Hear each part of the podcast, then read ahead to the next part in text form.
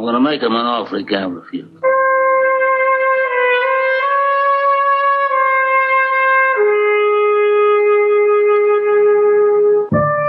You gotta get him close like this. Bada bing! You blow their brains all over your nice Ivy League suit.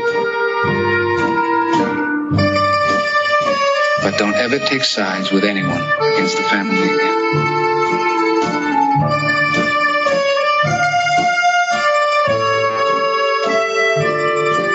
Gun. Take the.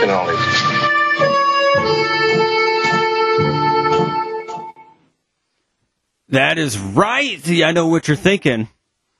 It's not a Tuesday or a Wednesday or a Monday, for that matter.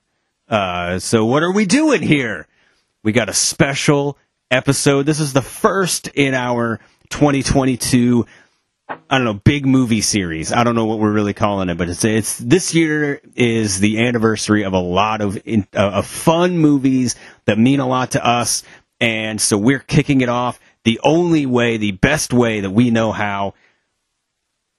And to help me with this, first of all, I am from the Friends with Benefits podcast. I am Chris, and along beside me here with me to to take me to to come on this journey with me from you know him, you love him as the host of House Rules and the prettiest member of Nerd Alert.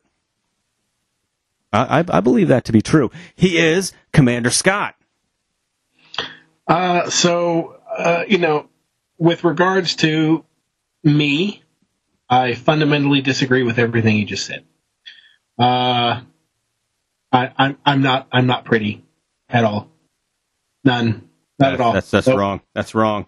No, I've seen myself naked. It's, uh, it's not good. Lucky. No, I have to endure that. Uh, All right. Well, uh, and, and if I, I would like to make a, uh, I would make, I would like to make a proposal for the remainder of this episode uh, that you are not Commander Scott, you are uh, Consigliere Scott. consi- con- consigliere, consigliere, That's the one. Yeah, consigliere. yeah. That's your, that's your, your, uh, your title for the rest of this episode. And that's also my butchering the Italian language. that's why I didn't even try. I just said consigliere. that's that's how I say it. Uh, as the Irishman trying to uh, speak Italian. Yep. Um, See, and that's that's the thing. You know, we're we're we're discussing obviously some very Italian stuff. You're Irish. I don't know what the hell I am. you're a mutt, and that's okay. There's something to be said about being a mutt. Uh, and because we are here today, as you probably guessed from the, the well put together intro, we are talking about the 1972 classic movie, The Godfather. And I know it's a movie that I love. I know it's a movie that you love. And it's actually one of those things that was surprisingly like, I did not expect it to be a movie that we had in common that we both really enjoyed. Yeah, I, I would agree. I would agree. We've talked about lots of movies over the years, and and our Venn diagram does sync up. I didn't think it would sync up enough to cover The Godfather. No, and, and I think it kind of started where we were, we ended up talking at some point about The Sopranos a lot. And, uh, so we, we talked a lot about The Sopranos back and forth a lot over the years. And then it kind of became, well, you know, blah, blah, blah, Godfather. And we're like, well, yeah, duh, blah, blah, blah, Godfather, blah, blah. and it just kind of became like, a, well, yeah, duh, of course I know Godfather is, is like the apex of, of mob movies. Yeah, of course. Sorry, organized crime movies. Um, and and yeah yeah so so then it became well you know surprisingly you know we're we're both into the godfather and and uh crime movies in general. And uh, so it, it was well you know it came out in 1972 so that makes this year an anniversary year. The fiftieth, yeah. 55 0 and it, it, it, I think it's important not only for us to to recognize that milestone, but also the crazy history of how the movie actually got started. And you know, we we've done feature episodes on movies before, most notably the Friday the Thirteenth series that we did, um, and we kind of did a we, we broke it up into different parts and kind of broke down why the movie is you know classic. Some of those that we did before absolutely not classic. But you know, breaking down what makes that movie it. And so we're going to do exactly the same thing here.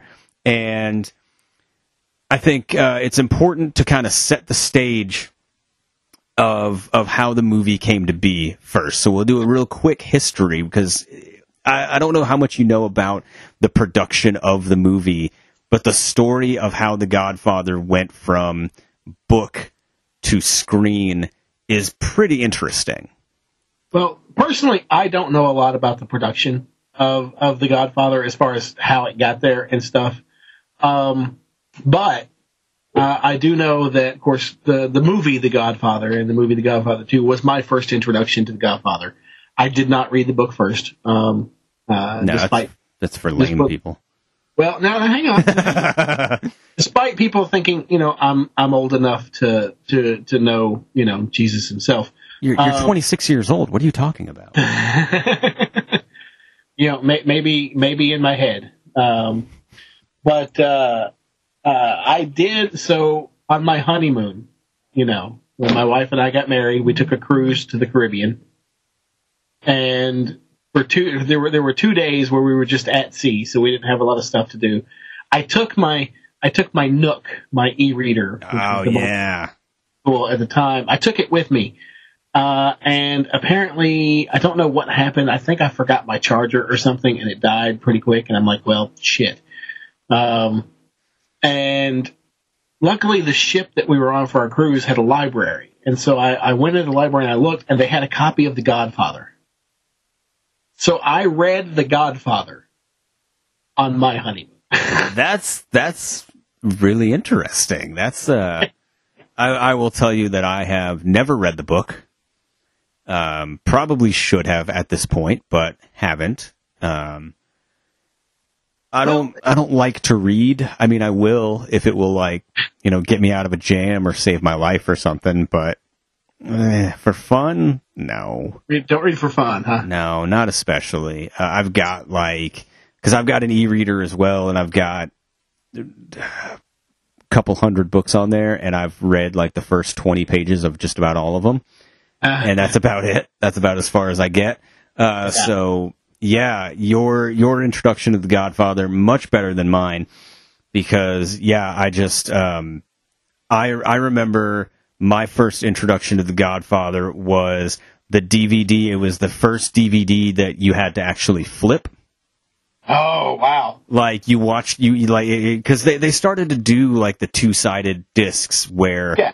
Like Walmart was famous for, they had like the widescreen on one side and the full screen version on the other, which full screen people can burn in hell. Um, Now, now let me ask you real quick. I'm yeah. sorry. No, no, yeah, yeah. Go. This. So, so this happened to me. I remember those DVDs, and I Yeah. remember getting one and everything. And and let me ask you, did did you fall into the same trap that I did? So I looked at the DVD and I saw that it was printed widescreen on one side and full screen on the other, Oh, on that no. little band, you know. Yeah. So I saw widescreen. I'm like, oh, okay. And I put widescreen side down. No, no. So they had labeled it. They had labeled it for normal people. Yeah. and I overthought it. And I'm like, well, this isn't this isn't widescreen because because the the laser's on the bottom. So I thought, oh, widescreen's on this side, so I'll put it widescreen down so that it reads the No. wide- They, they did the work for you and you still made it harder. They did. Oh, they did all the heavy lifting for you and you were still like, I'm going to complicate this. Let's make this a little bit harder than it needs to be. Uh, no, no, uh, to answer your question, I did not fall into that trap. I did not do it. I didn't. Um, no, I, I, I only bought those when I absolutely had to because I was a widescreen only kind of guy because I understood that full screen means they chop it off and just because you have a crappy old TV that only does four to three, um, you're missing No, out on a lot of.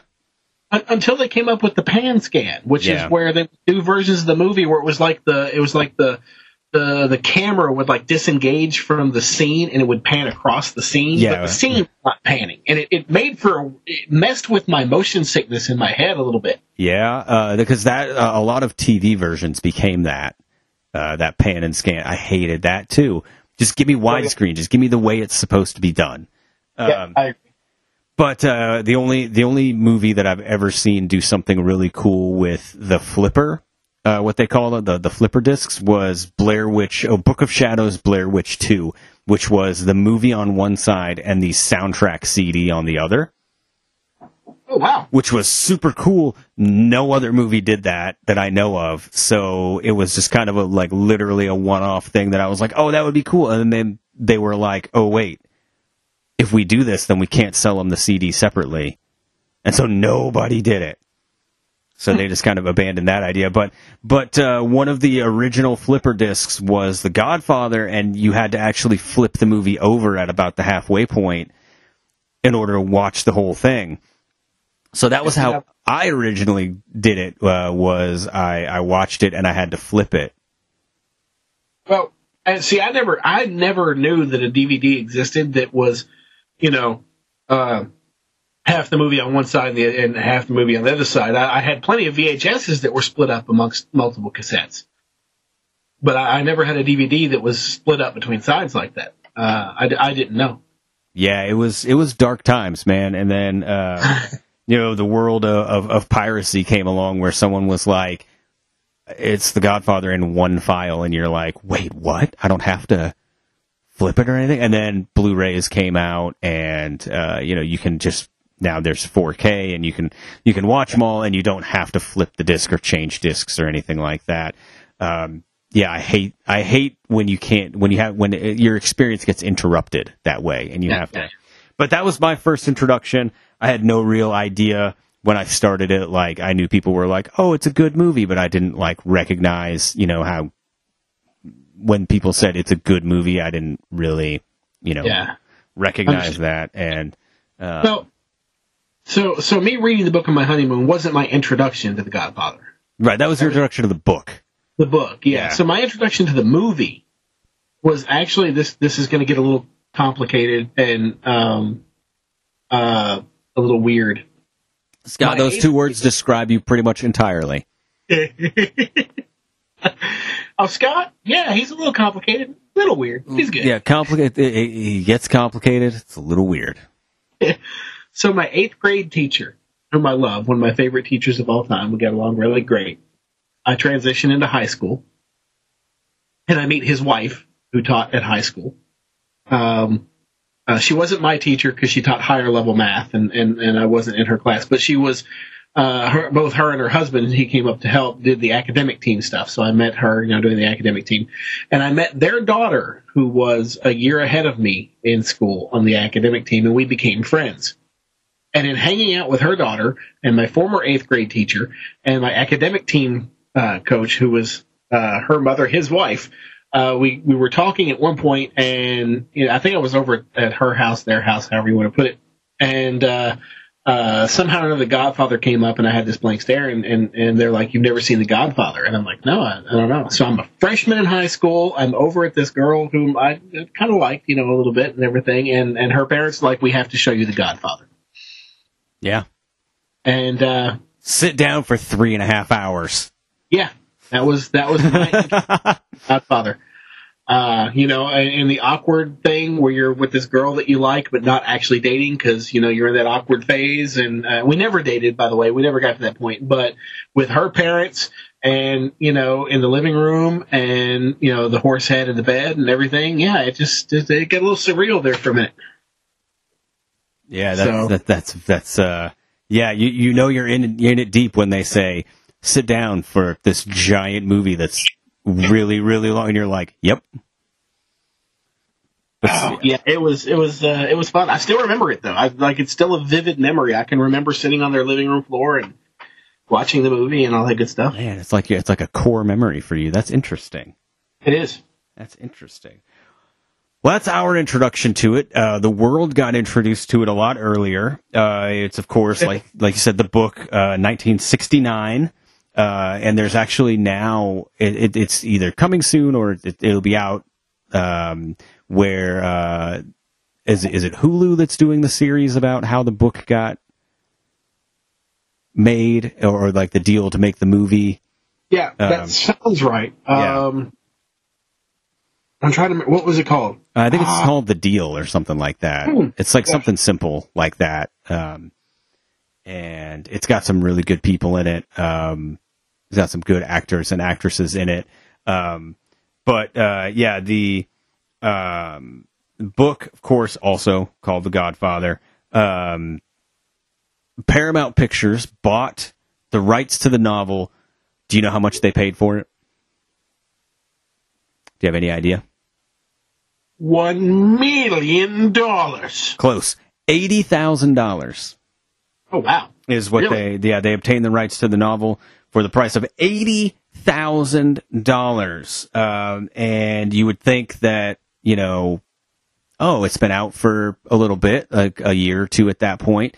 Uh, so it should be pretty easy. It should be well known. It was still gaining popularity at the time, and they had a little bit of trouble actually uh, nailing down a director uh, because um, you know they were uh, they were looking for somebody to direct it, and um, now and because see the book, you know, it, it was it was on the New York Times bestseller list for 67 weeks, uh, sold nine million copies in two years.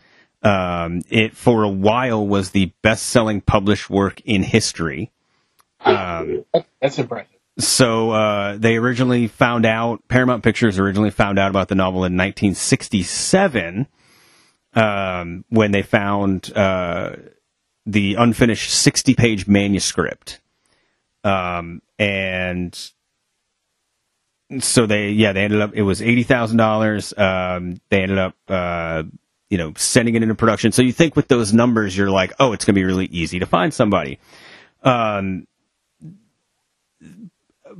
one of the major points was, um, you know, they were trying to find somebody to direct it that was an Italian American because they wanted it to be, they wanted to have that feeling all the way through the movie that it was, it was told through the eyes of somebody that was an Italian American. So it kind of had that feel.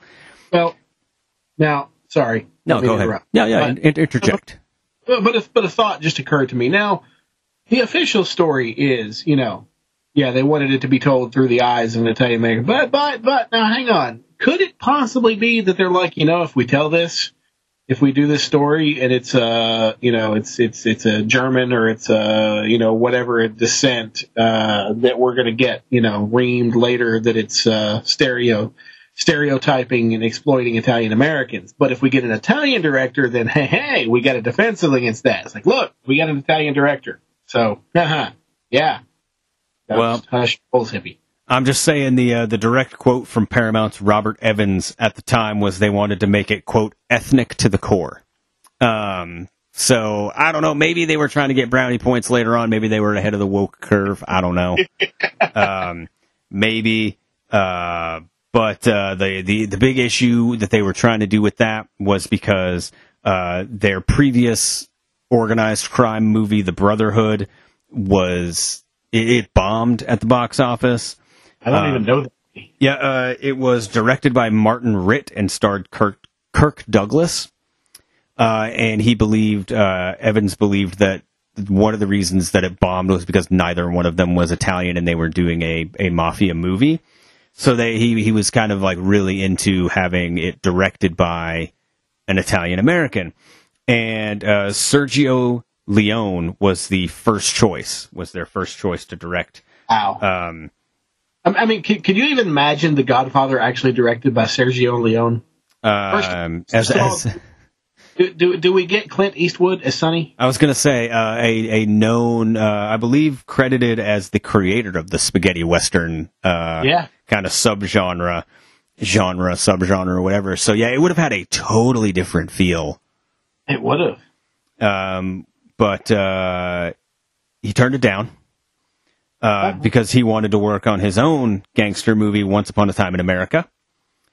Uh, so second choice was uh, Peter Bogdanovich, um, who uh, let's see, he worked on um, Him, I'm not complete as familiar with as I am Sergio Leone. uh, the Last Picture Show and a movie that you will hear uh, a little bit about later on, What's Up, Doc, also in 1972. Uh, Paper Moon. Um, Wow. yeah. Uh, Apparently, I'm not familiar with his entire body of work then, because uh, the, the, most of these I've or these I've not heard of. uh, if you look up a picture of him, you're going to recognize him pretty much immediately, though. Uh, well, actually, so that's not right. Uh, what's up? Well, no, so I'm looking up the IMDb for What's Up Doc, and it says 1978 TV series. That's not it. No, that's not the one. Yeah, the 1972 movie. Uh, yeah, you will recognize him from his role in The Sopranos if you see a picture of him. Just throwing that Uh, out there. Uh, hang on. No, see, now you got me. Now I've got a, I've got. I know you would. Uh, so uh, a new new tab here. while you're while you're looking him up, uh, also uh, Peter Yates, Richard Brooks, Arthur Penn, uh, a couple others were also asked to direct. They all declined until finally um, the a, uh, a, a a chief assistant uh, suggested Francis Ford Coppola uh, because his um, they they thought that he would work on the cheap because his last movie, The Rain People, did not do well, uh, and much to their surprise, Coppola turned it down. Uh, he he he said he said the he said the novel was sleazy and sensationalist and described it as pretty cheap stuff.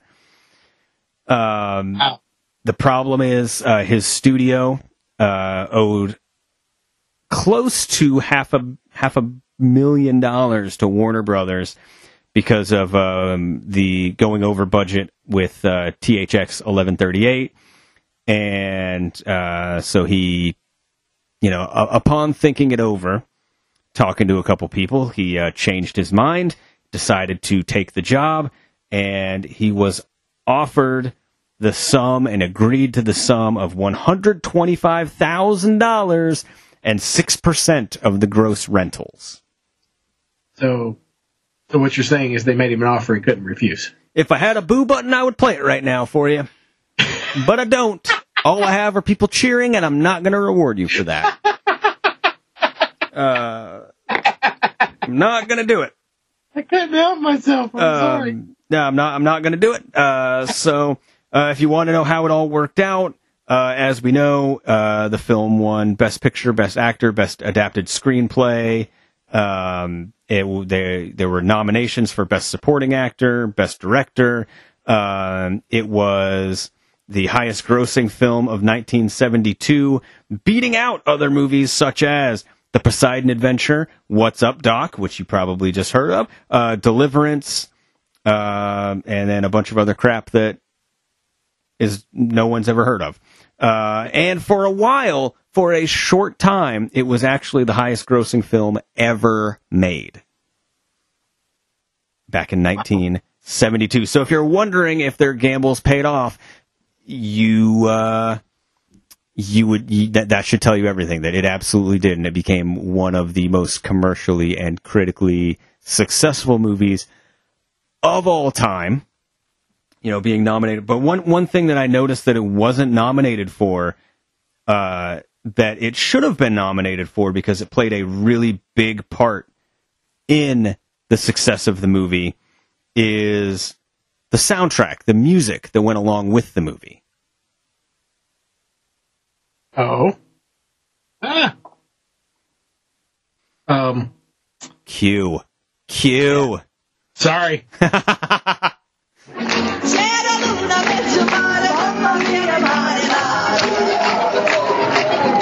Figlia mia, dare, mamma mia, ci pensa figlia mia.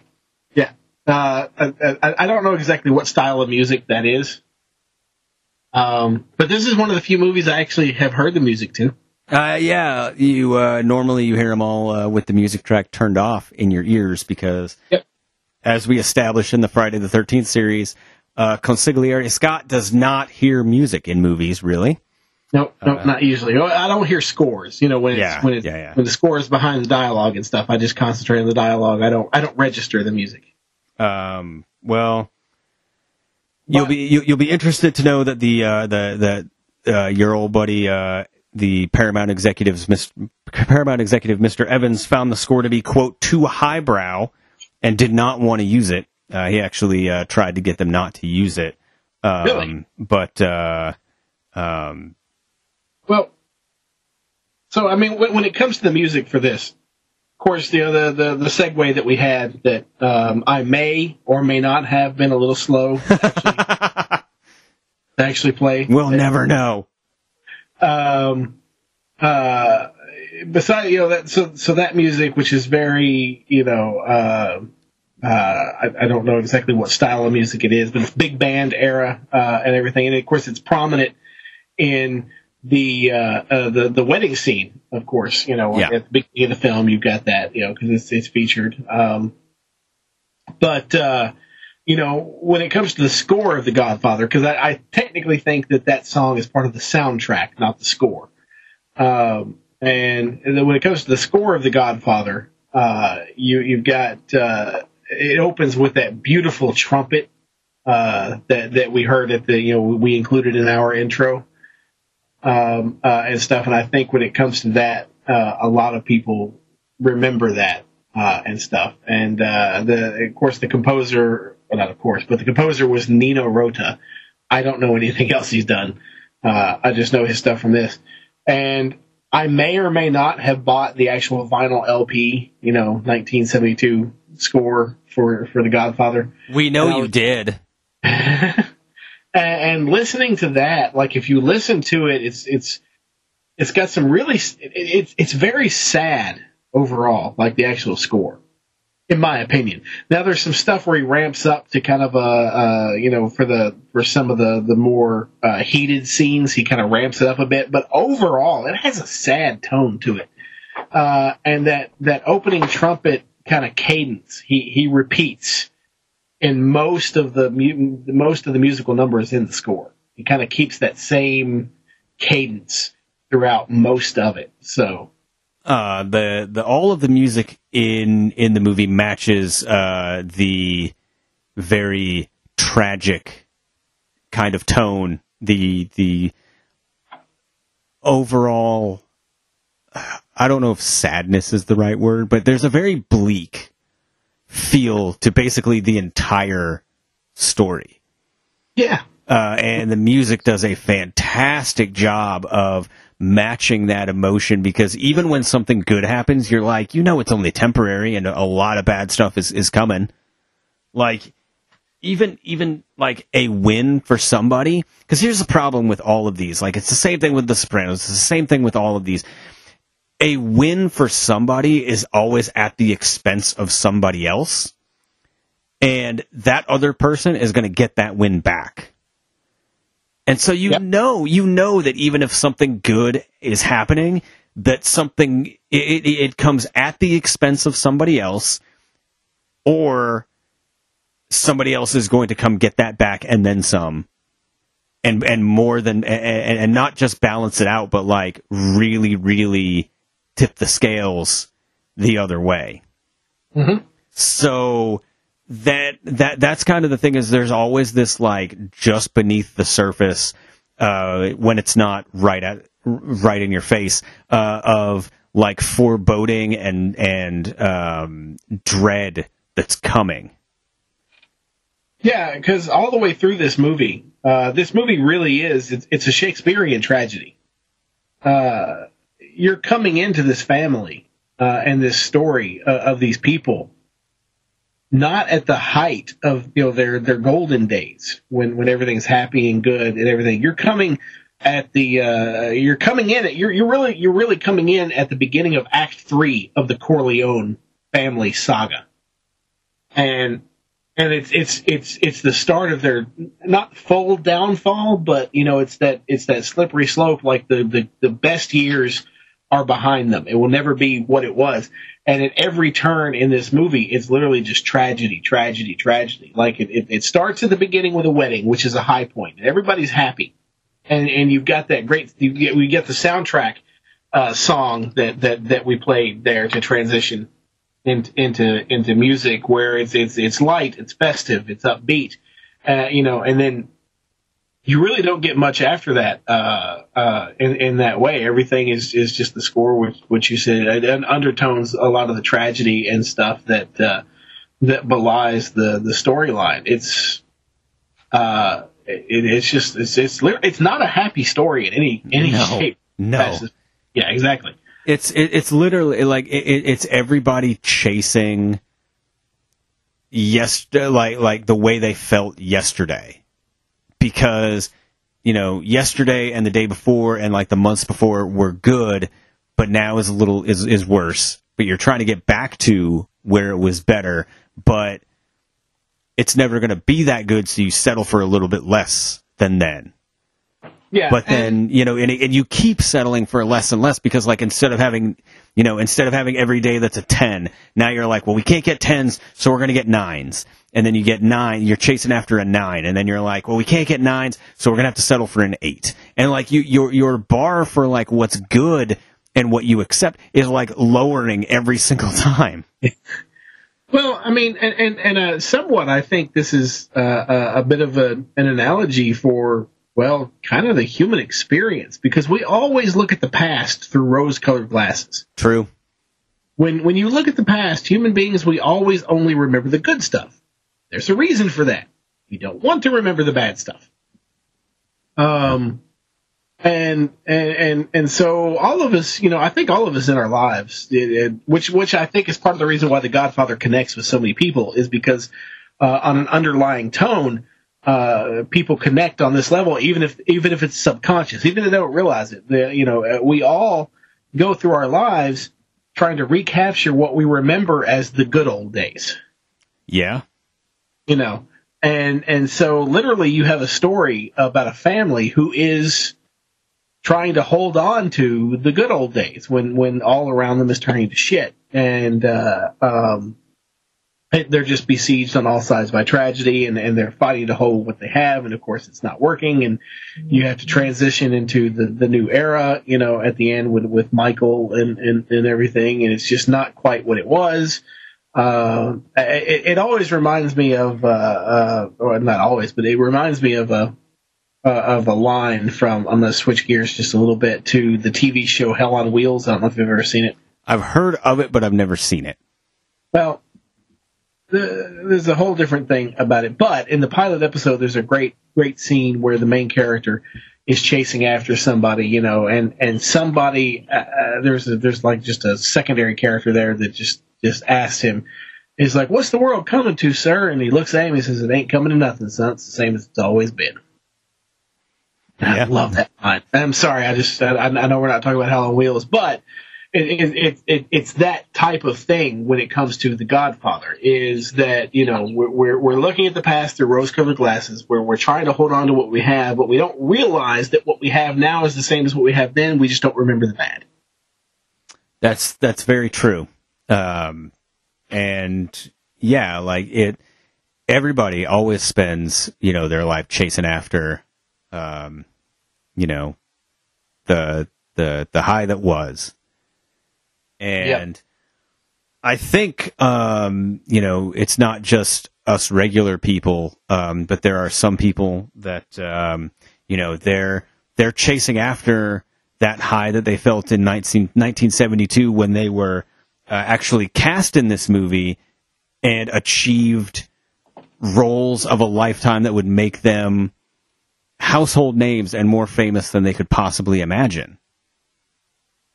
One night I got a call from Francis. He was in New York, and he said, uh, Jimmy, and I could tell from his voice this was not his idea. Jimmy, uh, uh, why don't you come in and test? I said, test what? What, do you got a Porsche you want me to drive around the block? What do you want to test what? He said, please, uh, they want you to play Michael. I knew Diane before the um, um, test. We had a kind of immediate like for each other. And Francis, I think, recognized that and thought that that would be useful in the picture. So what I'm saying is that they spent $400,000 or so on tests and wound up with four corned beef sandwiches. They, Did, did I do better on that one? That was that was perfect. That was absolutely perfect. Uh, if if you want an interesting read, and um, I, I I won't go into a whole lot of it. Um, which, by the way, a lot of the production notes uh, came from the uh, the Godfather Wikipedia article. I want to give that credit. Um, I don't want you to think that I did all that research just on my own. Um, the the casting tab on the Wikipedia page is insane for this movie. Oh, hell. Uh, when you start reading about all of the people that uh, that they they wanted to get and uh, tried to get and made offers to, uh, I mean, it's crazy. If you want to know how uh, Robert Redford, Warren Beatty, Ryan O'Neal, uh, Dustin Hoffman, Martin Sheen, Burt Reynolds, Jack Nicholson, all are wrapped up in somehow wanting, uh, uh, you know, were approached or were on the short list of people to play certain characters. It is a crazy story uh, about all of the casting and all of the uh, almost near misses, shoulda, woulda, couldas. Um, uh, you know who they wanted Robert Duvall to play. Like it's just a, a who's who of of you know actors at the time that you know even one small change would have completely and totally changed the movie. Well, so uh, in, in in doing some some research and and things uh, before the show, just just kind of checking out some things, I did see Martin Sheen's Yeah. screen as Michael, and wow, that was a much different tone. That, that's it. Is like Yeah. you, you know you don't realize it's very much like um, the uh, what is it? Uh, was it Stoltz that was going to be Marty McFly? Yeah, Yeah, like you watch his screen test and you're like, whoa, like that would have been a completely different movie. yeah, Um, and, and it, it's it's like it, it's interesting that you know if if you don't have certain actors playing certain roles, because even like some of them were considered for other roles because you know the movie. Uh, you know, Marlon Brando, Al Pacino, James Caan, Robert Duvall, but like some of them were considered for other parts before ultimately landing on the ones that they got.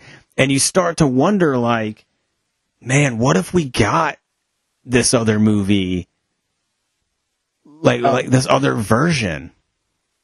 Yeah, see, and, and one of the things, so when it comes to the casting and the performances in this movie, um, because I watched the screen, like you heard in the in the in the clip that we had there, that that that James Caan was was called up by uh, uh, Francis Ford Coppola, and the studio wanted him to come in and and screen test with um, uh, Diane uh, Diane Keaton uh, as in the role of Michael.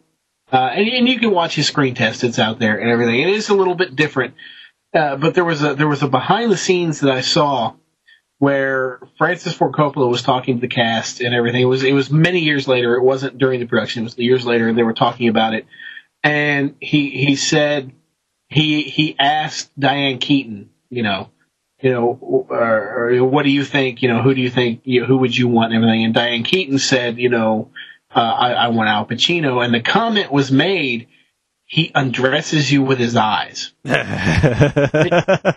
And if you go back and you watch Al Pacino's performance as, first of all, if you watch Al Pacino just behind the scenes of the same year when he's, you know, the same age versus when he's performing Michael, it's night and day. Yeah, Like it doesn't even look like the same person. Uh, and, and, and when you watch his performance as Michael on screen, he's got those looks. It's like there's more going on inside his head than he is presenting to the world that you're seeing on screen. And it's eerie. And when you watch the screen test for like, uh, James Caan and Martin Sheen and stuff, it's just not there. And even in the screen test, when you watch Al Pacino, it's there. It's one of those situations of when it comes to uh, uh, um, uh, I forgot his name. and I Mike. thought you prepped. I'm sorry, uh, when it comes to Michael. It's one of those things. that When it's right, it's right. Yeah.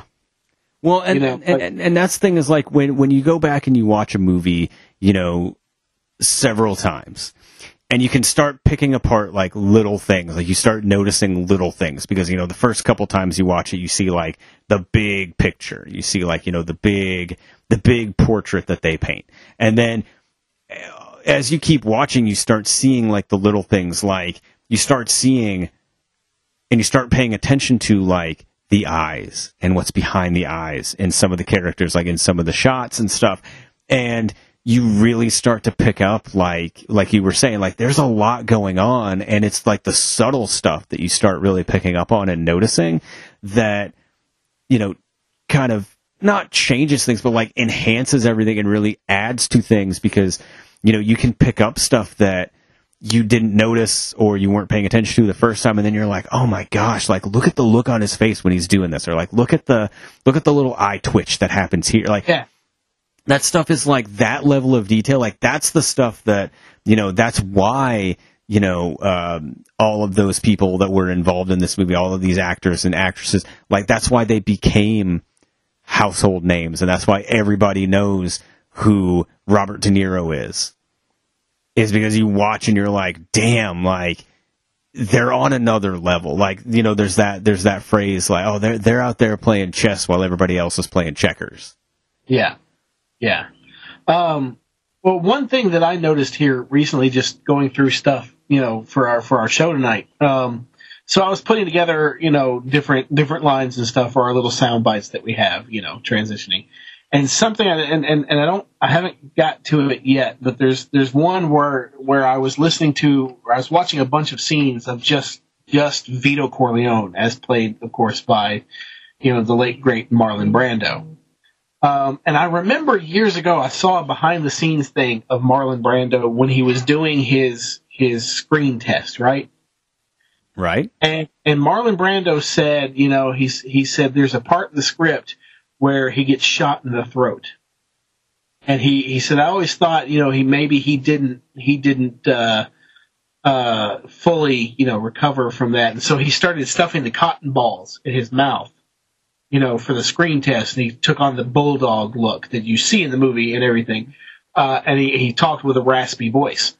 And uh, of course, for the movie, they made a prosthetic for him to, uh, you know, have in his mouth to, to achieve the look and get the, the, the, the whole performance. But every time I saw that behind the scenes, I'm like, but he has that at the beginning of the film. That's before he gets shot. I didn't quite understand. But when I was, when I was just going through just, uh, lines, it was just, it was just clip of Vito, then clip of Vito, then clip of Vito, then clip of Vito uh, without all the extraneous stuff in between from other other actors. It was just his performance extrapolated. Um, the stuff before he gets shot, his voice is different. It's strong. It's clear. He still has the the kind of that muffled accent. You know, he's still got that that that that Marlon Brando kind of thing to it. But if you listen to him after that scene, he's got this raspy. It, he changes his voice halfway through the movie. And, and when I was watching this clips, I was like, "Holy shit! I never saw that before." Yeah, that's that, and that's that level of like once you like once you realize that because yeah, I'm the same way. Like when you said that, I'm like, oh, holy shit, yeah, you're right. Like, you know, you you look at it and you're like, man, like it's those little, it's those details, and like that's that's the the, the class of actor and actress that you're dealing with that like they they get it and they put that thought into it and they like it's it's done with that attention to detail where you know you're going to watch a masterclass of how to tell that story Yeah. and I yeah, agree. yeah, yeah, like those those actors playing those roles. It's like you know, like th- those stars aligned, and that's perfect because, like, yeah, you you read through that that uh, the casting tab, and you're like, I can't. There's absolutely no way that I can imagine, you know, some of these characters as who they initially wanted to play them. Yeah.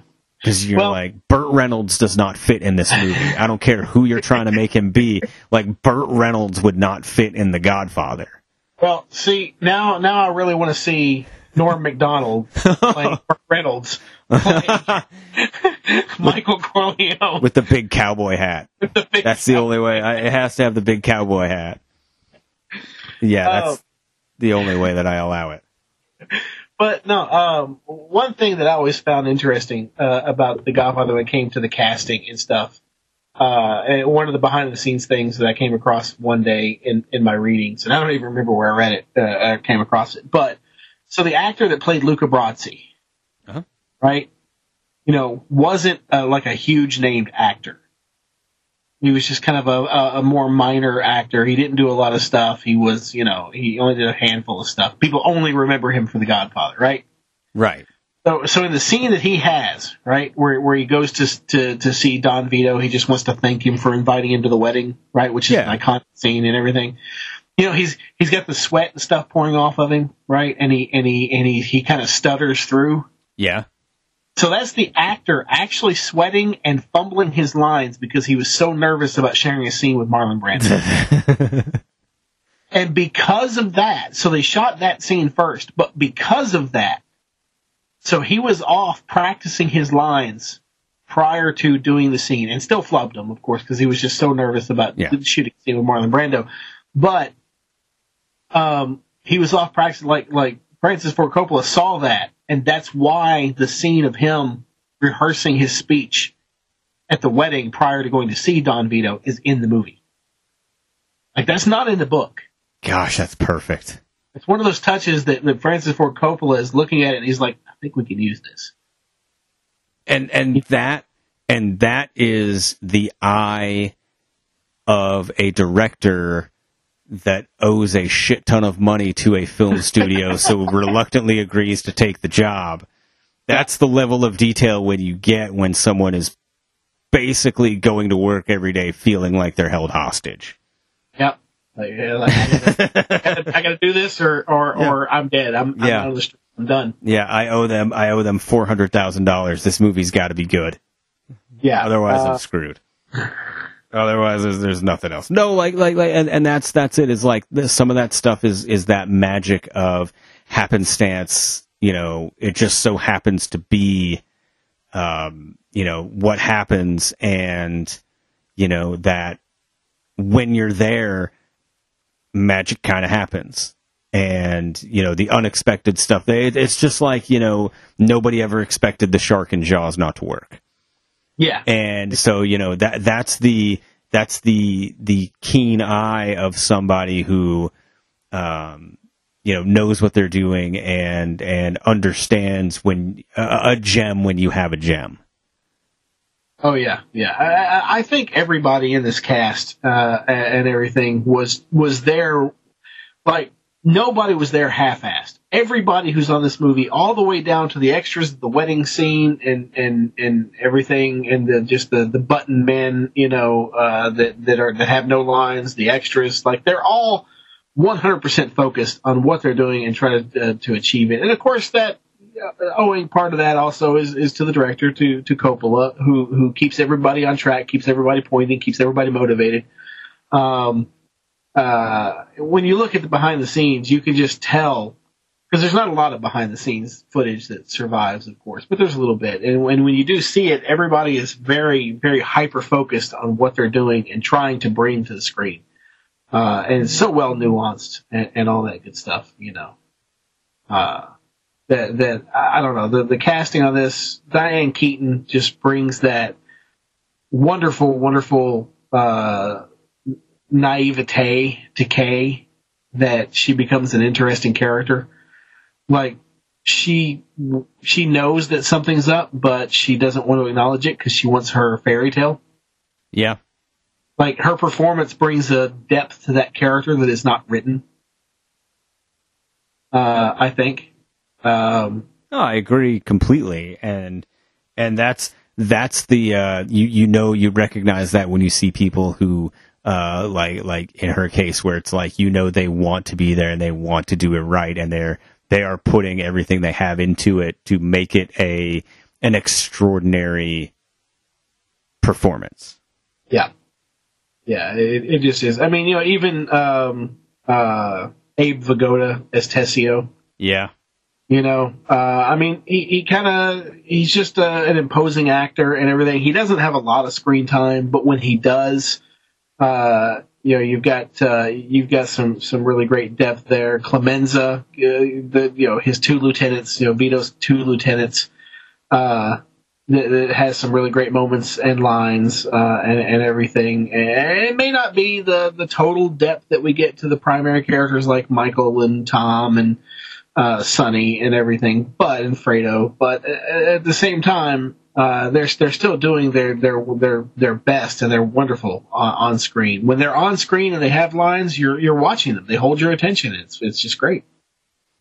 And to go along with that, there are, you know, it, it, takes a an, an incredible cast to portray these characters, but they are also helped with the screenwriting, which uh, gives them some of the most iconic uh, overall lines in movie history. You spend time with your family? Sure, I do. Good. Because a man that doesn't spend time with his family can never be a real man. And look how they massacred my boy. And if some unlucky accident should befall him, if he should get shot in the head by a police officer, or if he should hang himself in his jail cell, or if he's struck by a bolt of lightning, then I'm going to blame some of the people in this room, and then I do not forgive. So I don't know if you heard it right there in in that, but the two Vito lines hmm. when he goes to the the the post Sonny shot, you can hear a difference in his voice. Yeah. Yeah, and and I just I love that whole delivery, you know, because you know he's he's he's like you know he's like I'm a superstitious man. If he should get shot in the head by a police officer, if he should hang himself in his jail cell, and then he gets he just goes straight from that to completely absurd, or if he gets hit by a bolt of lightning, and I'm going to blame some of the people in this room, and that I do not forgive, and just that, oh, love that line. Well, and that's that. That's it. Is that there's that there, there's stuff like that where there are lines that are, uh, you know, that are memorable because of you know the way that they're given, the way that they're delivered. There's the the conviction in the tone of the way that they're delivered, and then there are some that stand the test of time uh, and continue to to be as relevant and as poignant and as on point uh, today as they were then. Like one of my favorites, which is uh, when Michael says, "My father's no different than any powerful man, any man with power, like a president or a senator." Uh, yeah. And the line back is, "Do you know how naive you sound, Michael? Presidents and senators don't have men killed." And he says, "Oh, who's being naive?" Yeah. like because like you laugh because you're like man like you know it, it it's true like you know you have lines like that that are representative of you know bigger themes of you know absolute power and threats to power and you know does absolute power corrupt absolutely? And you know how far are people willing to go to maintain the power that they've got and the influence that they've got? And you know we see that every day um, you know, on on your 24 hour news channels, you see people who are, you know, very desperate to maintain the the influence and power and control that they have um, by any means necessary. And so, you know, you have these these multiple layers where you know it's stuff that fits it's lines and it's it's uh, you know back and forth with characters that fit that narrative, but also you know apply to a much broader, more true to life world spectrum of events. Yeah. Well, and and yeah, so you you get that, uh, uh, which is which is really great, and it, it it when it comes to the dialogue in this movie, you you go you swing, you go from light and casual to very poignant. Yeah. you know, uh, because you know you've got so like for light and casual, you know, and, to give you an example is uh, the story which is iconic, you know, uh, but going back to the wedding again at the beginning of the film when Michael is telling Kay about um, uh, the singer whose name I can't remember now. You just you did not prep. I did prep. I. Fontaine, uh, Vic Fontaine, um, Johnny Fontane. Sorry, not Vic. Johnny Fontane. Uh, you know, he's telling the story. You know, and and this was one of the behind the scenes things that I saw was was Francis Ford Coppola basically giving direction to Al Pacino on set about this very scene. uh, and and if you watch it, so you know, you know, she's like, no, come on, Michael, tell me, and and and he said, you know, well, you know. When when when Johnny started out, he was he was signed to this this this personal service contract with his big band leader, and, and later on, as his career started to take off, he wanted to get out of it, and the the band leader wouldn't let him. So if you watch that scene, if you look at the dialogue, and then of course, you know, Al Pacino's performance, of course, lends to this, but the, the dialogue, he goes from light, he, he's telling this anecdote. Oh, there was this funny time, blah, blah, blah, blah, blah. And then my father tried to threaten to kill him. Yeah. You know, it, it goes from, it go, it's the, it's the entire, the entire thing of this, this, this is all the way through. It goes from lighthearted to poignant, just like that. Yeah, there's there's all, and then sometimes you get the. Uh, uh, uh, first of all, you never told me that you knew Johnny Fontane, but um, Yeah. um, uh, then, there's also the um, you know there there's little points of you know um, uh, where what, what I like to call uh, let me up moments or let me up lines where um, you know there are points where there's stuff going on and it's getting heavy and you're like oh no and then there's like a line or just a certain way that it's delivered that kind of lets you breathe for a second Yep. and you kind of have that like you, you have you have a let me up moment where you're like oh and then it gets it gets it gets hard again where you're like whoa like here it comes um and, and you know it, it it plays that dance very well uh with with the tone and the delivery and stuff and even when they're saying things you know about um you know heavy things but they say it in a way like uh I'm a businessman blood's a big expense Yeah. like you- you're you're like you know they, it, it, it's it's it's one of those moments where you're like but it's like a really heavy thing where where you know it, it- it's like this this you know it's it's a very telling moment and but but it's delivered in a way that's like you know it, it, it's it's a it's a joke about or it, it's like a little release moment on a very heavy thing Yeah. Well, one of the one of the points talking about that, uh, where the movie lets you breathe for a second through dialogue, and and of course performance obviously is is is a key part of this because they have to you know the way they deliver the dialogue, but um, so the famous the the iconic horsehead scene, right? You Yeah. know, with with Woltz, you know, where he where he pulls the the uh, the the covers back. So he wakes up, you know, and he's he's, he's like something's wrong here, you know, because you know, you wake up and the bed's wet, and you're like, well, this isn't right. And so he's No. looking, and then he looks, and it's red, and it's like his brain can't comprehend. He pulls the thing back, and you got the horse head of that prize horse, and he's literally just screaming, just ah ah, and you cut straight from that to when Tom is back in New York, and the dialogue is, "You okay, Tom? You, you need anything? You, you, you good after your flight? No, I'm fine." Literally, just Yeah. boom, brings you straight back down off of that. Yeah. Uh, where it's like a it's it's like a whiplash almost where you're like whoa like like you, you uh it, it does it like it takes you on a right and and it's it, all of it is uh, like the best way that I can describe it to other people is when I'm like you know this movie is is different because it's it's at a point where you know movies were shot and like these scenes are organized in a way like and and the tone is set the like the the dialogue is this way. It's everything is very deliberate. And it's designed to take you on this this you know emotional dance and this this ride where you know it's you, you feel what you feel as you're going and and and you think you're you know experience it but like it's guiding you very specifically and very intentionally and very deliberately uh to have these like to feel these certain ways about these certain things and at these certain times to set you up for something later or to you know to to give you a little bit of a release right now. Like but it's very very deliberate. Yeah. and Well, yeah. yeah. Well, and and also, um, you know, one of the things that you you look at, you know, when it comes to the dialogue and and everything, um, if if you look at the dialogue of Vito Corleone, okay, uh-huh and and, and how he talks to people, he's very warm.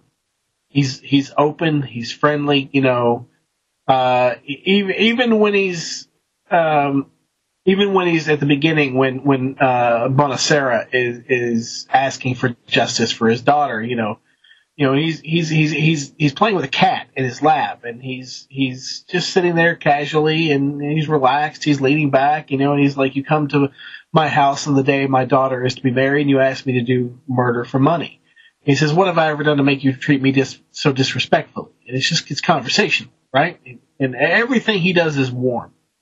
Uh, Right, right. except for like you know when Sonny gets killed, of course, which is one of those great lines. Uh, you know, in the money. Look how they massacre my boy. It's just you get that raw emotion, uh, uh, and, and it's like a raw nerve on him. And I think it's some of Brando's best acting.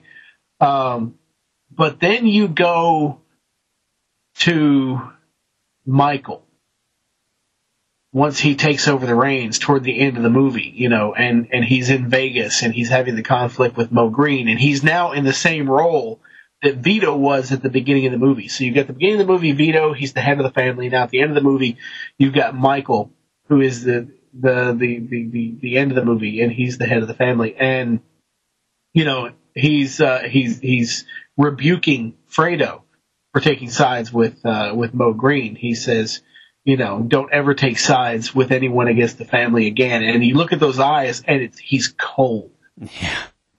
Like he's the exact opposite side of the coin. And it's just the way the dial, the dialogue that he gives, it, there is no conversation. It's matter of fact. Whereas Vito's dialogue and his lines are warm and inviting and conversational. Michael's are orders. And his will is resolute. Yeah. It's just it's night and day. It's a dichotomy. It's it's it's uh it, it's it's the, the the the twin Greek gods, the two sides of the coin. It's yin and yang. It's just it's awesome. Yeah, it is. It is a. Uh, it is a great.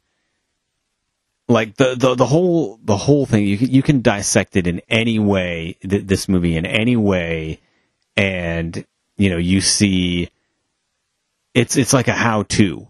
It's it's. I I don't want to say it's like a time capsule because there are movies that are done, you know, as well today. But they like this movie is is one of those where like you watch it today still like people who watch it the first time are going to be like damn like this movie's really well put together and really like the the word you used earlier was focused and like every single every single aspect is so laser focused that you know it's it's it is it, it is a ride from because you're right like you keep picking out thematic elements and you know different di different things running through it that you can pick out di- different symbolism and different uh, you know themes all this stuff that plays so well together that a lot of it is you don't even really notice it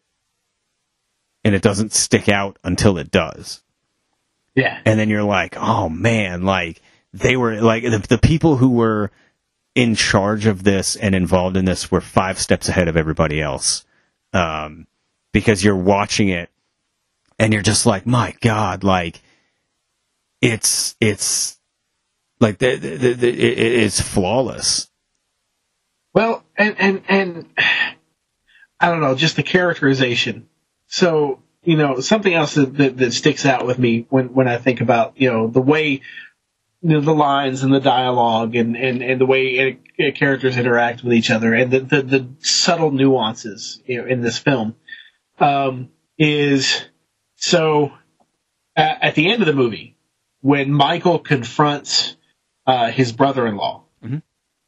right? You know, uh, and tells him, you know, I know it, I, I know you were part of, of Sonny. Cause remember, cause, so he's alone in, in the, the house and he picks up the phone and he's, he's trying to call Barzini.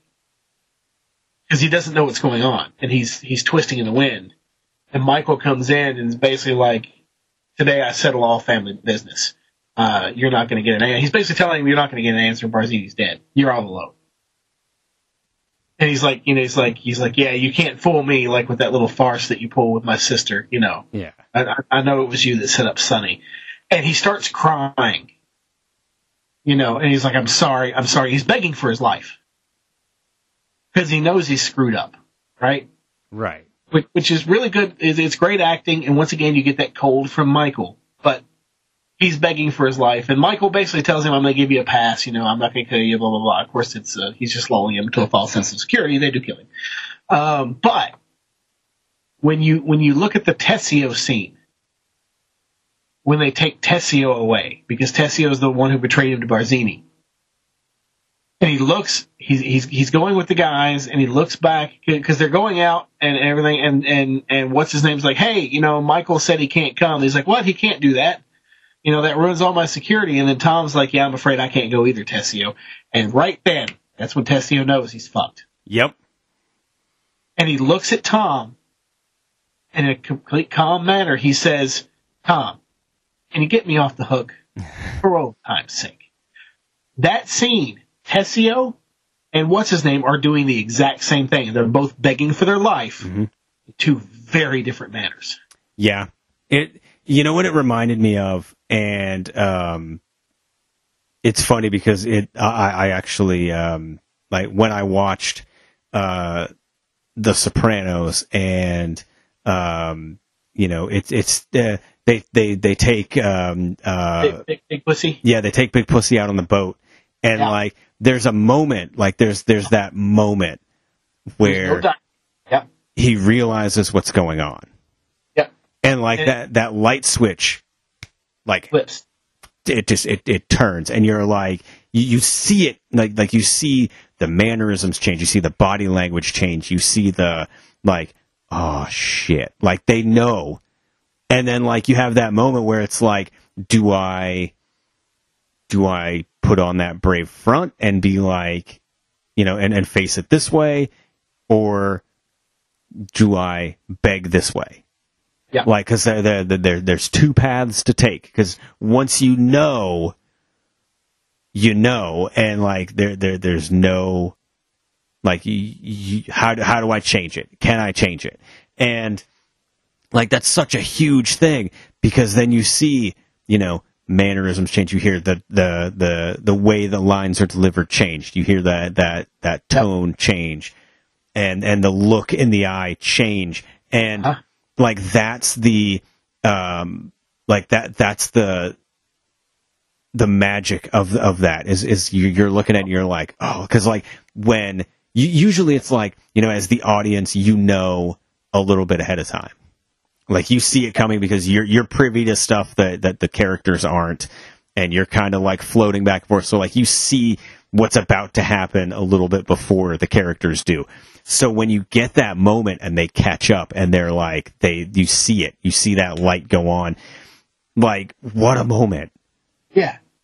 Well, I mean, even even the Tessio scene, like at the beginning of that scene to the end of that scene, there's two different scenes playing out with no cuts.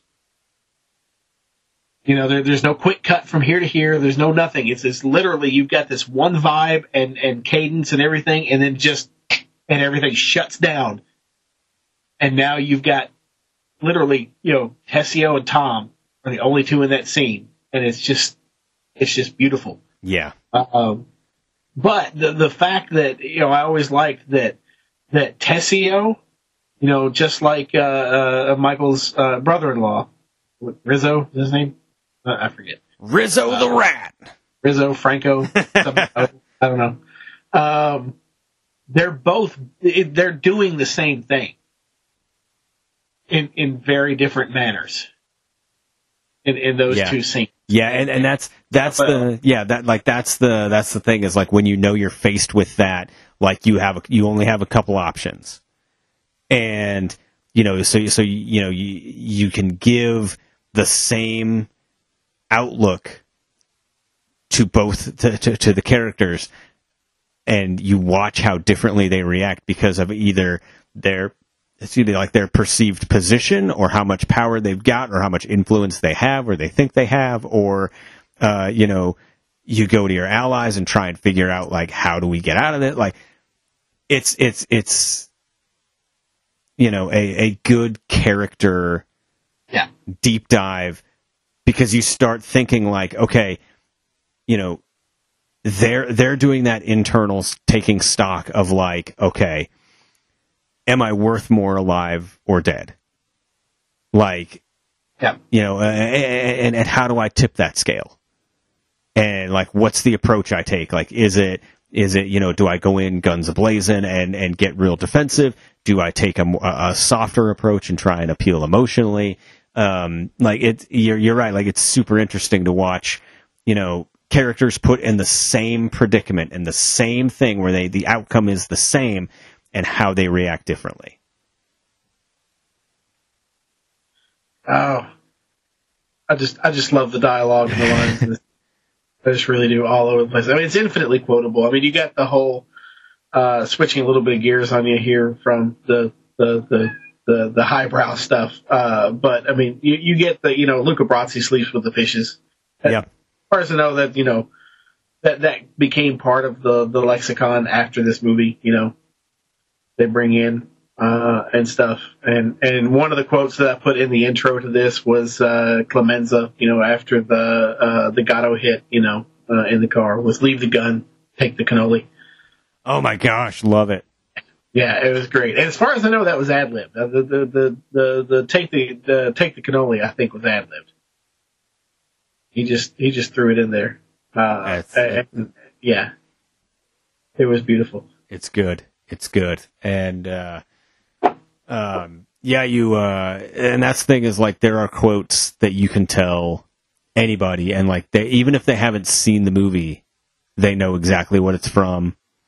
Uh how many people uh when you say except for you know you broke that tradition earlier when when you say going to make him an offer, you can't refuse. You do it in the voice. Yeah, I did. Um, like oh That did you Yeah, Okay. So you kept the tradition alive and, and, and, uh, you know, you say it in the voice because, you know, you have to, uh, it's like a law. And, and so that's the thing is like even people who haven't seen it all or have only seen like little clips, like that stuff, like uh, th- those lines stick with you and it's, it's equal parts how they're written and how they're delivered, uh, that, that make them iconic and are quotable literally 50 years later. God, yes. Uh, I mean, just the yeah, it it, it really is. It, it's it's wonderful. God, I want to go back and watch these movies now again. oh, I have a feeling I know what you're going to be doing uh, in your in what little spare time you're going to be having in the upcoming little bit is uh, rewatching some of these. And uh, it's not only the lines and the cast that are iconic because you alluded to it before when you know your when you know your fate and you know what's coming down before you you know that uh, in the mob usually there's only one way out and that is toes up and this movie has a lot of iconic and uh, merciless whacking scenes, I guess is what we'll call them.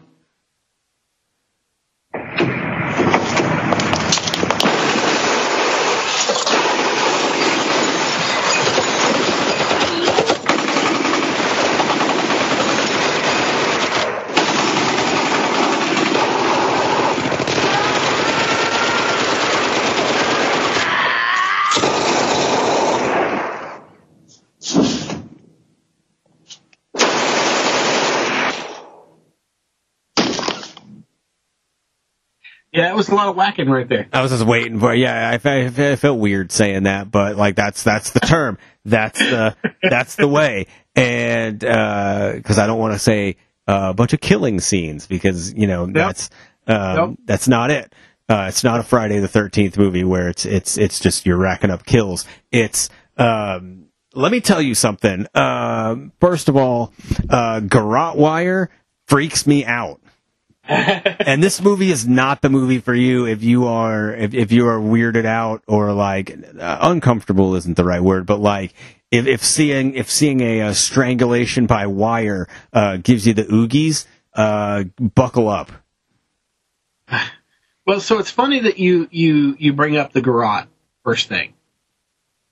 Because uh, when I was looking at the the hits and the kills and the violence in this movie, uh, so one thing that I think makes the you know the violence so memorable in this movie, and it's a stylized choice, obviously from Francis Ford Coppola, and I give him complete credit for this. If you look at violence in most movies, like let's say John Wick, what's, po- what's popular right now, you know, the John Wick movies uh, and such. He kills a lot of people in that movie. He sure does. He kills a lot of people in that movie, but it's usually it's usually pop, pop, pop, gunshot, guy goes down, cut away. Francis Ford Coppola in this movie does not cut away from death. No, and it's like to the point on some of them where you're like, it's a little uncomfortable. Yeah, just just just to that tipping point of you looking away. Like like he he he's like he's playing chicken with you. He's daring you to watch all the way through, and then he cuts just when he needs to. Um, going back to the garage scene with Luca Brasi, yeah, because those those bulging eyes. I don't know how he was able to do that, but that the, the tongue out, and literally, you know, uh, uh, he he's just it's just there and it's there and it's there and you're expecting a cutaway at any minute, but it doesn't. He just hangs on to it. Yeah, uh, they actually murdered him. That was how they did it. Oh, I see. Okay. Yeah, it's in the Wikipedia page. They actually murdered everybody that died in the movie. They actually murdered them. Uh-huh. That's how it's done. No, like, and, and, and the thing about it is, um, you know, the word that I use to describe it is they are, they're very brutal, but not in the way that, you know, traditionally people think of a brutal scene like that. Because like now we've been desensitized a bit to, you know, blood and guts and, you know, slasher movies or horror movies, you know, there's blood everywhere and it's all like in your face, like, you know, splattering Yeah. all over and whatever. These are, are different in the, in the way that, you know, it's, it's not a blood and guts splatter fest, but it is like, it is Well- raw and it is, it is a lot more realistic. Well, it's it's brutal, Yeah. not gory. Right. Exactly. There's a difference between brutal and gore. Mm-hmm. So, like, if you take the Moe Greene hit, which is one of the iconic ones, he gets shot through the glasses in the eye, which which Big Pussy in Sopranos calls a Moe Greene special. you know, uh, when you get that scene, you know, he looks up, he puts his glass. So, first of all, also uh, with Francis Ford Coppola in these, there's there's a little tidbit in everything that that defines it. So going back to Luca Brasi, right before he's hit, you know, the uh, uh, uh, uh, Bruno Tattaglia um, is is is kind of patting Bruno uh, Luca on the hand, you know, and he looks like if you look at his eyes, his eyes dart above Luca's shoulder for a half a second when Luca's not looking, and then he pulls back to gaze with Luca Yep. to let the audience know there's somebody behind Luca. Then we go to the garage. Uh, with Moe Greene, he's getting his rub down, and and the guy walks in and he looks up and he puts his glasses on because he has to see who it is. He's like, "What's going on?" And then he gets shot through the glasses, through the eye. And it's not like the shot, you see the glasses break and we cut away. No, he slumps down and you get that blood pouring out. So there's the brutal in that that you he hangs on on Moe Greene Yeah. for like two seconds with that blood pouring out, and I still can't figure out practically where that blood's coming from. No, like literally from his face. I told you, like they literally murdered people on this movie. Like this is this is the the most commercially successful snuff film that was ever made. Back in 1972, it's how it happened. It's just a thing.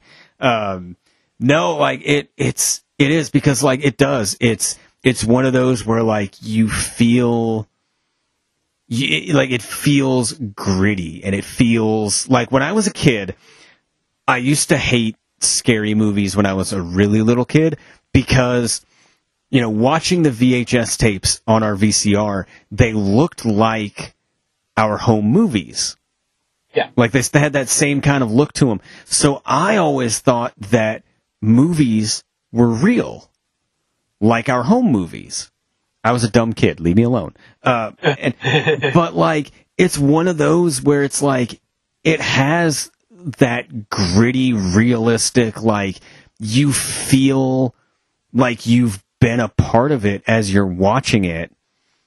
and like it's it's very much like okay the the, the TV show Dexter. Yeah. Uh, they give you a very sanitized portrayal of what Dexter does once he kills a body, like once he kills somebody. Yes. Uh, like you never really see now in they, they they brought it back for the the the the limited series Dexter New Blood and there's an episode towards the end where they basically like you are in the killing room as he's you know doing the dismembering and doing the uh, what he does and it's really weird and uncomfortable because you're like I shouldn't be here and I shouldn't be seeing this but like it changes how you look at Dexter.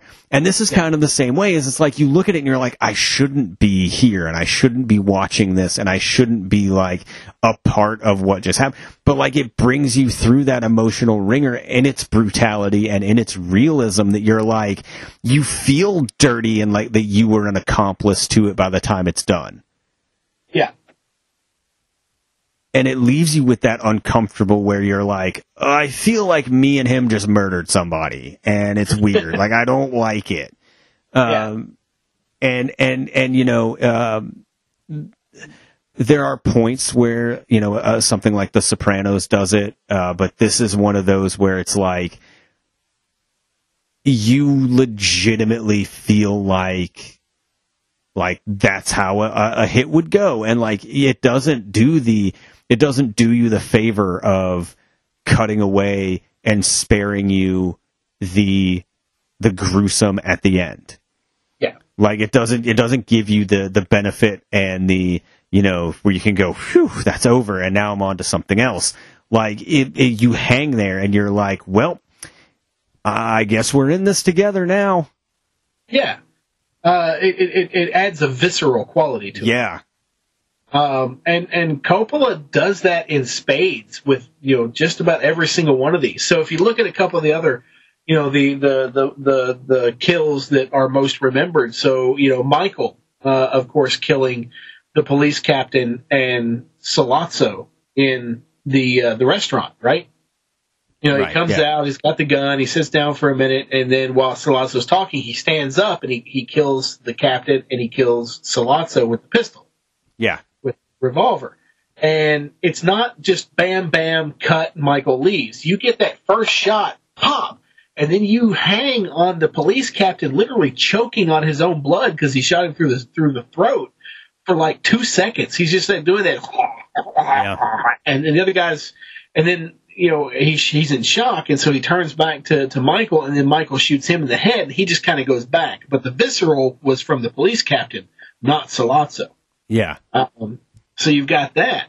Um, taking a look at the uh, the Gatto hit, uh, where he says, you know, you know, where like, leave the gun, take the cannoli. You got you got two aspects of that that that make that that entire scene just stand out. One, the actual shooting is not a close up; it, it's a it's a wide shot. You know, right right you've got you've got you've got you're, you're far away from the car. You can see the whole car. You see Clemenza taking a, a, a whiz there on the side of the road, and old dude pulls his hand up, and you just you literally just get pop pop. Okay, but that's not the visceral part. The visceral part is the leave the gun, take the cannoli, where you cut to a close up, and the dead, you know, Gatto is slumped against the steering wheel, face fully in focus. He's the center of that shot you know, while they're having a conversation, you got the dead body in the foreground, not the background. And, and, and if you look very closely at that, he's still got blood oozing out of his mouth during that scene. yeah You know, you, it, you can see it glinting off the light as it comes out. Ugh. So it's not just static. He's not just sitting there with like just blood just applied to him. He's still acting uh, as a corpse, which I think is really interesting. But that you know, all through this movie, when it comes to the violence, the violence is not gratuitous. It has a point. It drives the plot forward. There's always something that that that just is in your face. It's it's brutal. It's visceral. It's once again not gory, but it, it, it's it's it's poignant in the way he hangs on. You know the actual aftermath not the actual action. Yeah. And it's yeah, you're right. Like it's not it's not meant to be, you know, over the top gory and graphic for the sake of being graphic, but it is it is it is, you know, it, it, it tells that story and it is I'm only guessing on this. I can't say for sure, but it is that realistic to you know what it's trying to do like when you when you wrap piano wire around somebody's neck that is what i imagine it looks like i can't say for sure uh never done it not that i will admit to but that is what i assume that it looks like. Uh Yeah. you know and, and then that's the thing is like it's not you know the, the, it, it's too often that you know movies or tv shows or whatever give it that polished like you know you always have that kind of safety of like eh, don't worry it's it's tv they're not going to show you a whole lot or like it's a movie. Like they're not going to try and do that. Like you don't have that safety net and it's like it, it is not going to shy away from it and you know that's what being in that world is about and is it, that's what it entails is like that's a part of that world is you know you have that uncomfortable violence that makes you kind of have that stomach turning like oh was not expecting that Oh and, yeah. And that's part of it and that's one of those aspects uh, you know that that when you bring it all together it paints that picture of you know 1945 to 1955 um you know in that world Yep. I agree. And- yeah, when it when it comes to the so so I got to ask though. Yeah.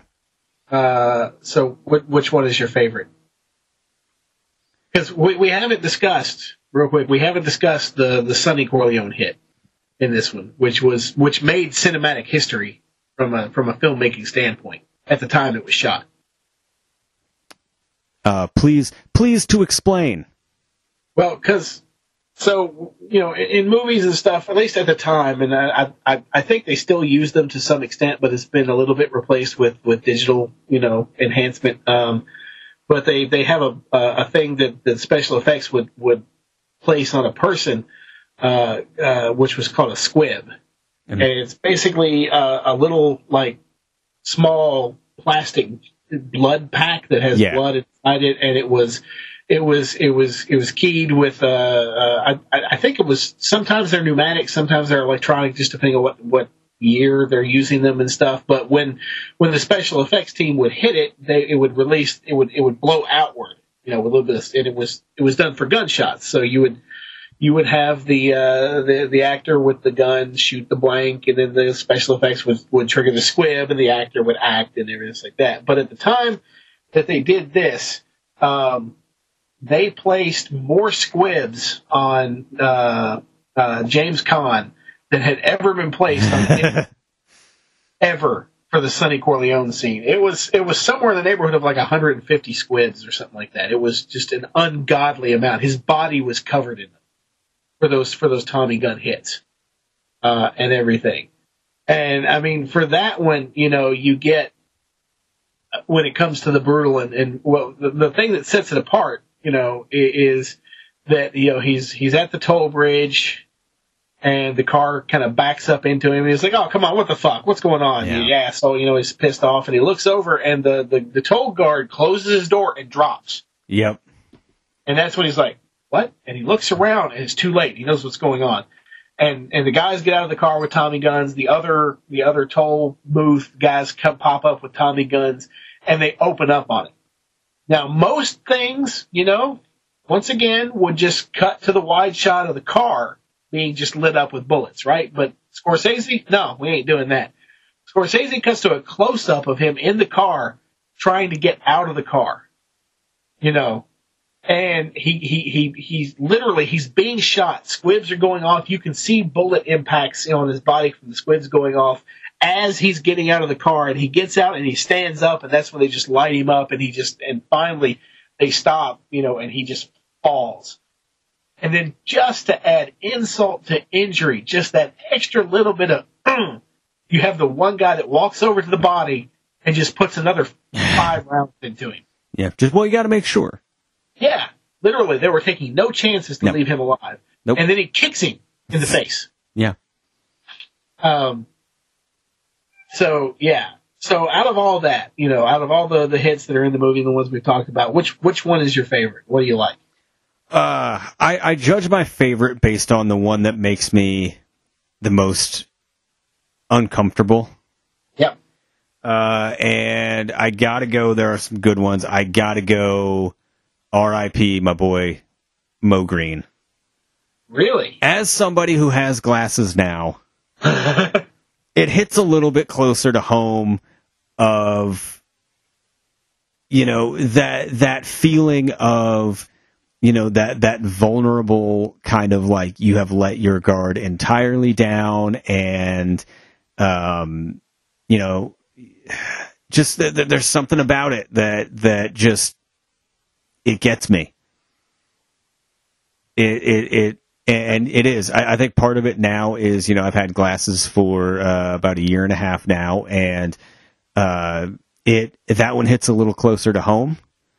And um now i'm like i don't usually take my glasses off like i take my glasses off for showers and that's it like and sleeping uh but like other than that like if i'm awake and i'm doing something like even if i'm taking a nap on the couch like i will position myself in a way that i will not need to take my glasses off just because it changed my life man You don't you don't want somebody to walk in and whack you through the glass. no, I don't want anybody whacking anywhere near me. um, and so I make sure I know who is in and around, and it doesn't take me an extra long time to figure out who it is. Uh, my glasses are with me like all the time. Yeah, it just it did it, it did not set with me well. All right. What's yours? Mine has still got to be Luca Brasi. Yeah, That choking. Because, first of all, that stare that he gives, you know, into the camera with those eyes bulging, the tongue out, the fact that it takes so long because choking somebody out is not a quick process. It takes a while for, you know, the, the, the, the whole suffocation thing. But the fact that he knows what's going on the entire time and he can't stop it. yeah, You know, you see the look in his eyes, and he he knows it's happening. yeah. He can't stop it. That that's that's what kills me. I mean, I have not seen that look on somebody's face since that uh, fateful Gen Con where there was cheese, no cheese. And you were, you were, uh, like, I've not seen you choke somebody out. My God, it was, it was very reminiscent of that scene. Uh, that guy stuck his head out and he said, cheese, no, so no cheese? And it was over for him. It was lights out. Well, it was just lucky I had my garrote on me that. Yeah, well, I mean, you know, it's it's like your Amex card. You never leave home without your garrote wire. So But yeah, no, that one that one kills me every time I watch the movie. You know, you just got the whole thing. He's in there. It's after hours. He stabs him through the hand so he can't pull his hand back. it's Uh, brutal. you know, like it is. it is. It is damaging. yeah.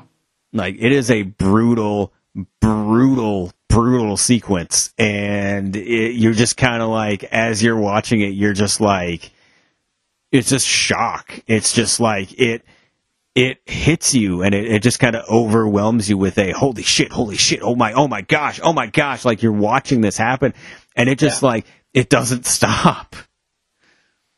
No, I agree. Yeah, and it just it, it seems like it lingers forever. And Yeah. uh, God, it's just yeah, that whole scene is just constructed so beautifully uh, from a cinematic point of view. Uh, it's not funny. Yeah. But yeah, that's that's the one. That's the one I like. That's that's my favorite of all of them in the movie. That's a solid pick. There's no wrong answer. Uh, all of them are uh, impactful in their own way, and you know uh, you are left, you know, remembering all of them. At least something about every single uh, one of those those scenes, uh, which is a testament to how good each and every one of them are. So uh, overall, fantastic. And as we've gone through you know, to, to, to bring it home. It is, you know, you, you, you can pick any aspect, you can pick uh, apart any criteria that you have for a, a classic, great, top tier movie. and The Godfather checks every single one of those boxes far and away. Uh, I mean, just a, a masterpiece. Like it is, if you have any interest in organized crime or, you know, the mafia or anything like that, like you recognize how outstanding and in a class by itself this movie really is. Oh yeah, uh, I agree. Even though I, I have to say I have argued, you know, uh, against that this is a is a mafia movie uh, at at its heart, because you don't see a lot of the actual organized crime in this movie. Yeah, no, you really don't. You don't. Uh, it, it's more about the Corleone family. It, it, it really is. It, it's almost like a, a throwback to Tales from Antiquity of a King and Three Sons. Um, with with the princes and everything, and who's going to inherit the kingdom, and it's a it's a great it's, it's a it's a it's a it's a Greek tragedy. It's a Shakespearean tragedy. It's more about that than it is about the crime.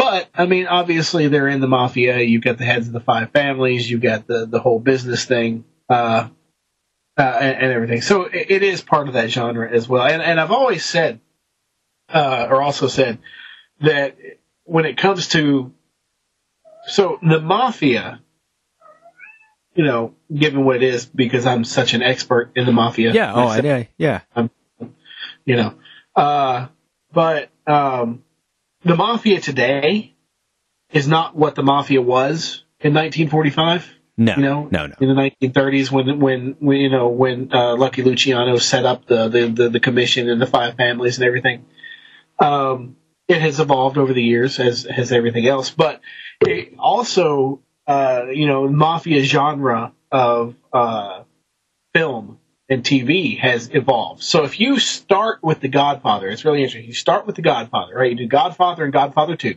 Yeah. Okay. Uh, even though I like it, I'm not going to say Godfather 3 because that's kind of its own thing. It just, I don't think it fits. But Godfather and Godfather 2, and then you go to, uh, Goodfellas, Yep. which takes place in the 80s, and then you go to Casino, which takes place in the 90s, and then you go to Sopranos. You know, I could see all three of those. Godfather, you know, uh, Goodfellas, Casino, Sopranos, all in actually the same world. Yeah, you could you, you could make a case for that.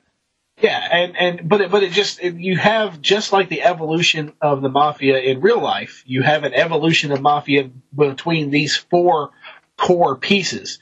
Of course, Donnie Brasco's in there as well, but he kind of you know you could put that in with the '80s and stuff. It's a little bit different tone, but it's still with like with the Goodfellas type thing uh, and, and stuff. But you know, uh, yeah, you, you watch those core, core, core four things and you've got a nice evolution of mafia in film, you know, going through. It's just, it's just really, really great. Yeah, uh, with the you know the changing times and the uh, the adaptation of uh, you know uh, different different aspects of life that you know change the way that everybody does business, including organized crime, including mafia, where uh, you see that kind of timeline um, and how things impacted the real world outside of that, like how things impacted life, uh, impact that as well, and you kind of see that evolution uh, as you go in that order. That's a good point. Yeah. So I like it. Well, anyway, so that is uh, a retrospective look back on The Godfather. Uh, thank you, uh, consigliere Scott. See, I wasn't gonna, I wasn't gonna let it go this entire episode.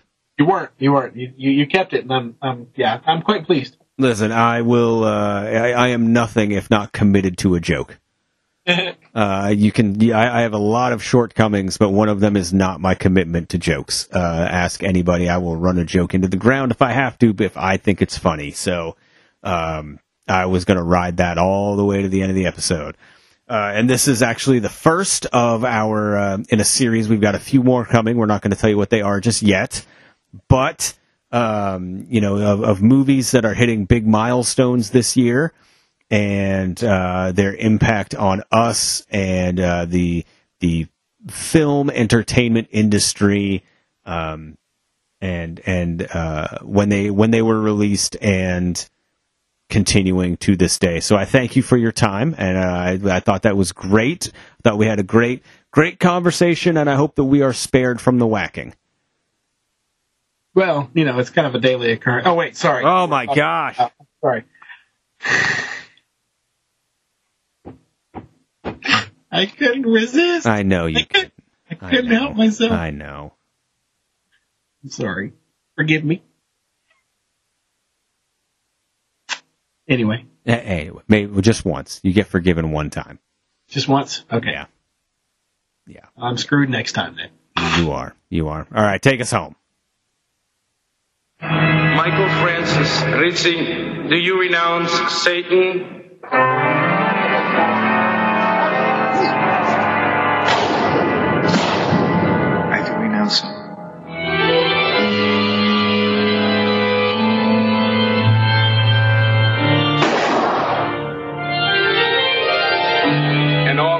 Works?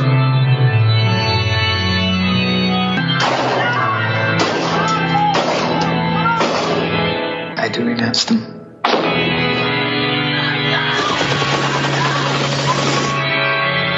And all his pomps? I do renounce them.